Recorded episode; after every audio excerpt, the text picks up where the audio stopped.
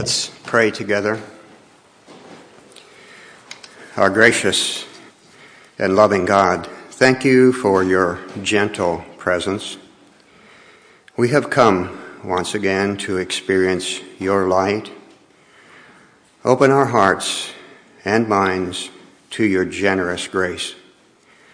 Captivate us, challenge us, stretch us. In the name of Jesus, Messiah and Lord. Amen. For hundreds of years, South Africa was known for its apartheid, keeping the races separate, having one race superior to another. Emerging from that was uh, a voice uh, very clearly saying, This is not right. His name was Nelson Mandela. For that, he was put in prison for 25 years. And during that time, people lit candles and put them in the windowsills as a symbol of hope, even though it looked hopeless. It looked as though apartheid would continue for hundreds of additional years. But the candles burned. And after 25 years, very, very unexpectedly, the president of the country, de Klerk, went to prison to talk with Mandela. A short time after that, he was released from prison. Then the unexpected happened. Mandela became president of the country. And at the celebration, he had invited many people, including some very unexpected people, and they were the prison guards that had been watching over Mandela during that 25 years. So the candles burned in what appeared to be a situation of hopelessness. Today, the candles are burning here, around us, and before us. They stand as symbols of hope for East Chestnut Street Mennonite Church. Today we'll give attention to the Gospel of Matthew from the reading that Rose uh, read just a moment ago. And the central person in the storyline is John, known as John the Baptist. John was a Jew, the son of Elizabeth and Zechariah, he was six months older than his cousin by the name of Jesus. In his adult years, he baptized hundreds of people, including his cousin, Jesus. Is it any wonder that John's tag name was John the Baptist? Not Anabaptist, you understand. Anabaptists appeared on the scene 1500 years later, and many of whom morphed into Mennonites. Even though we don't get the name from John the Baptist, we have some commonality with him, but that we'll save for another time. Now to our text. Verse 1 is a transition from the previous chapter, and Jesus knew that John had been arrested and was in prison. The prison cell was probably in a fortress near the Dead Sea on a mountaintop, 1,600 feet above sea level. Now to our text. Verse 1 is the transition from the previous chapter. John knew that Jesus had been in prison, and the prison cell was not of great comfort to John. In ancient times, prisoners were cared for by family and friends. News passed freely between the prison and outside. So John knew something of what was going on with Jesus, and although Jesus was aware that John was in prison, it is not very probable that Jesus visited him. All three synoptic gospels tell about John's imprisonment. It goes like this. Herod Antipas arrested John and bound him and put him in prison on account of Herodias, the wife of his brother, Philip. John had spoken sharp words to Herod. It is not lawful to have Herodias as your wife. At that point, Herod wanted to kill John, but he was afraid of the people. because they considered John to be a prophet. Well, John was in prison for more than a year in all probability. It was a difficult and lonely time and place. In thinking about his past experiences with Jesus, he probably reflected on the time that he baptized him, remembering the awesome display of God's presence and blessing. It was a charisma of the Holy Spirit par excellence. After Jesus was baptized, he came out of the water and the heaven opened and the Spirit of God descended on him like a dove. The voice of God resounded, This is my Son whom I love. I am well pleased with him. Surely John caught the euphoria of that occasion, but now he was depressed, had doubts whether Jesus was the Messiah. In his dark prison cell, he had little sense of the open heavens and the descending dove. Several disciples visited John, and even though earlier he had experienced Jesus as Messiah, he began to have doubts. And he told the disciples about his doubts, and they in turn took the word to Jesus. Jesus' response was, Well, go and tell John what you see and hear.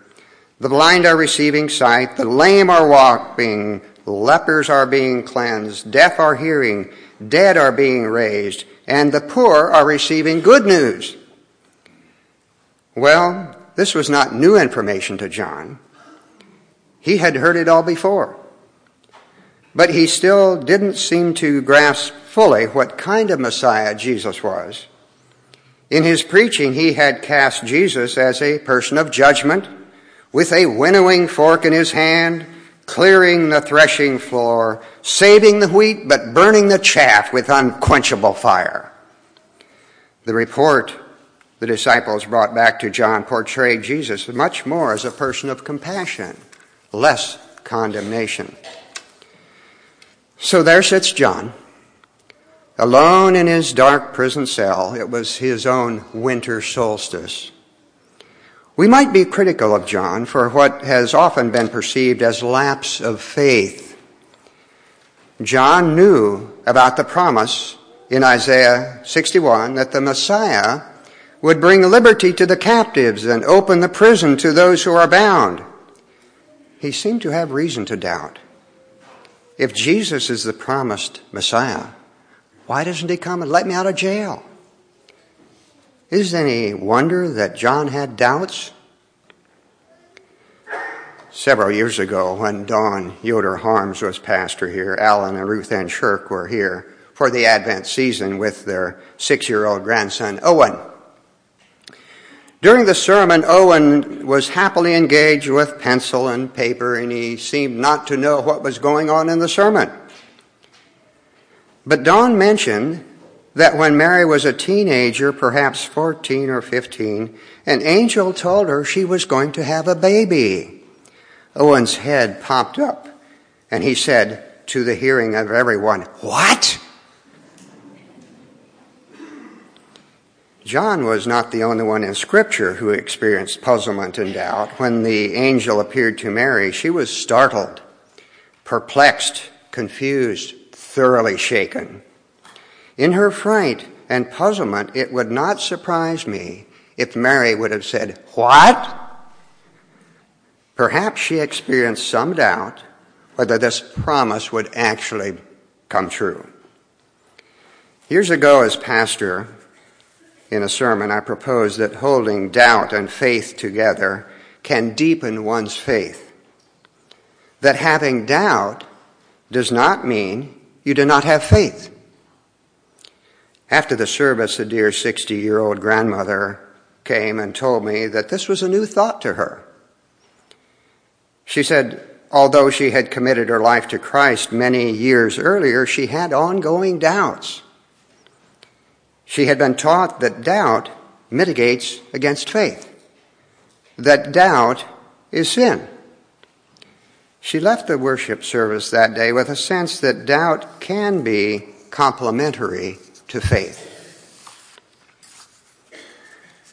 Although the death of Jesus is not in today's storyline, it is recorded in other parts of Matthew and in Mark and Luke. It goes like this. On Herod's birthday, Salome, the daughter of Herodias, this was Herod's stepdaughter, danced at a party. This pleased Herod so much he promised to give Salome whatever she and her mother asked for. Salome, prompted by her mother, took this request to Herod Give me the head of John the Baptist on a platter. But King Herod wanted to protect John. He knew that John was a righteous man. The king was grieved, but because of his oath, he ordered the wish to be granted. So he arranged to have John beheaded in prison. John's head was brought on a platter and presented to the girl, who carried it to her mother. Then John's disciples came and took John's body and buried it, and they went and told Jesus. John didn't live long enough to hear the rest of the story about the Messiah, that Jesus, in the Garden of Gethsemane, had his own struggles, his own fears, and his own doubts. But he opted for crucifixion and, in turn, became the risen Christ. Even though John did not have this story to bolster his faith, the way he faced his death is surely indication that he was firm in his faith. He surely believed that Jesus is the Messiah, although it would cost him his life. We have no record that Jesus reprimanded John for his doubt. Rather, he called him a prophet. In fact, more than a prophet. All four of the Gospels portray John as forerunner of the Messiah. He played a decisive role in salvation history, ushering in the Messianic age, even though he did not see its full development. John, that charismatic leader, had doubts. But he models the importance of holding doubt and faith together. That gives us a lot of room to go into the deepest places of our own doubts and fears. December tends to be a time of darkness and depression.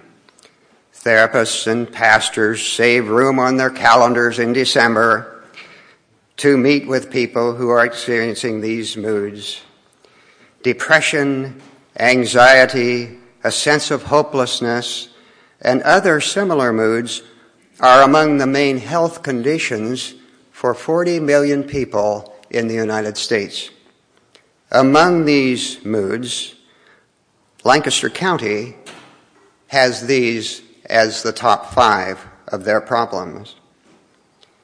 An African proverb says, if you want to go quickly, go alone. If you want to go far, go together. It's important to dig deeply into doubt, to honor it.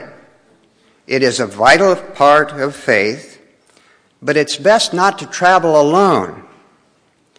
Naming our doubts and digging deeply into them in the context of our congregation is an opportunity. It is invitational. Doing so permits us to go into our faith with our entire selves. This is a sign of hope. It's good news. Jan Richardson has said, Hope does not depend on our mood or disposition or desire. Hope does not wait until we are ready for it until we have prepared ourselves for its arrival. Hope does not hold itself apart from us until we have worked through the worst of our sorrow and anger and fear, and I would add, our doubt. This is precisely where hope seeks us out, standing with us in the midst of what weighs us down most heavily. So in Advent, we light candles. They help stave off darkness. So today we wait, but with assurance that those who wait in darkness will see a great light. May it be so.